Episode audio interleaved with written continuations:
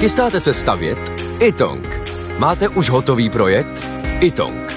Nejdřív projekt mít, potom rychle zdít. Zašlete nám projekt vašeho domu na www.xela.cz lomeno Itong.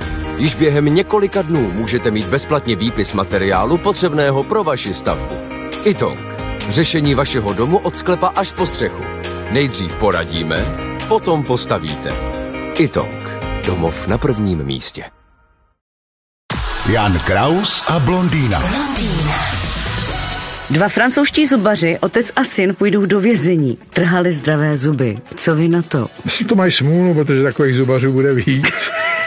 Ale u tělek se na to přišlo. No tak hm, já nevím, proč trhali zdravý zuby. Buď byli tak blbí zubaři, že to nepoznali, anebo je bavilo trhat zuby. Ne, vypadá to, že dělali zbytečný zákroky. A Aby v to účtovali. Prachy, no, no, no. No, tak to je ta nejohavnější možnost. Ta, to, že je blbej, tak to je takový jako No jo, no. eh, smutný, ale co se dá dělat. No.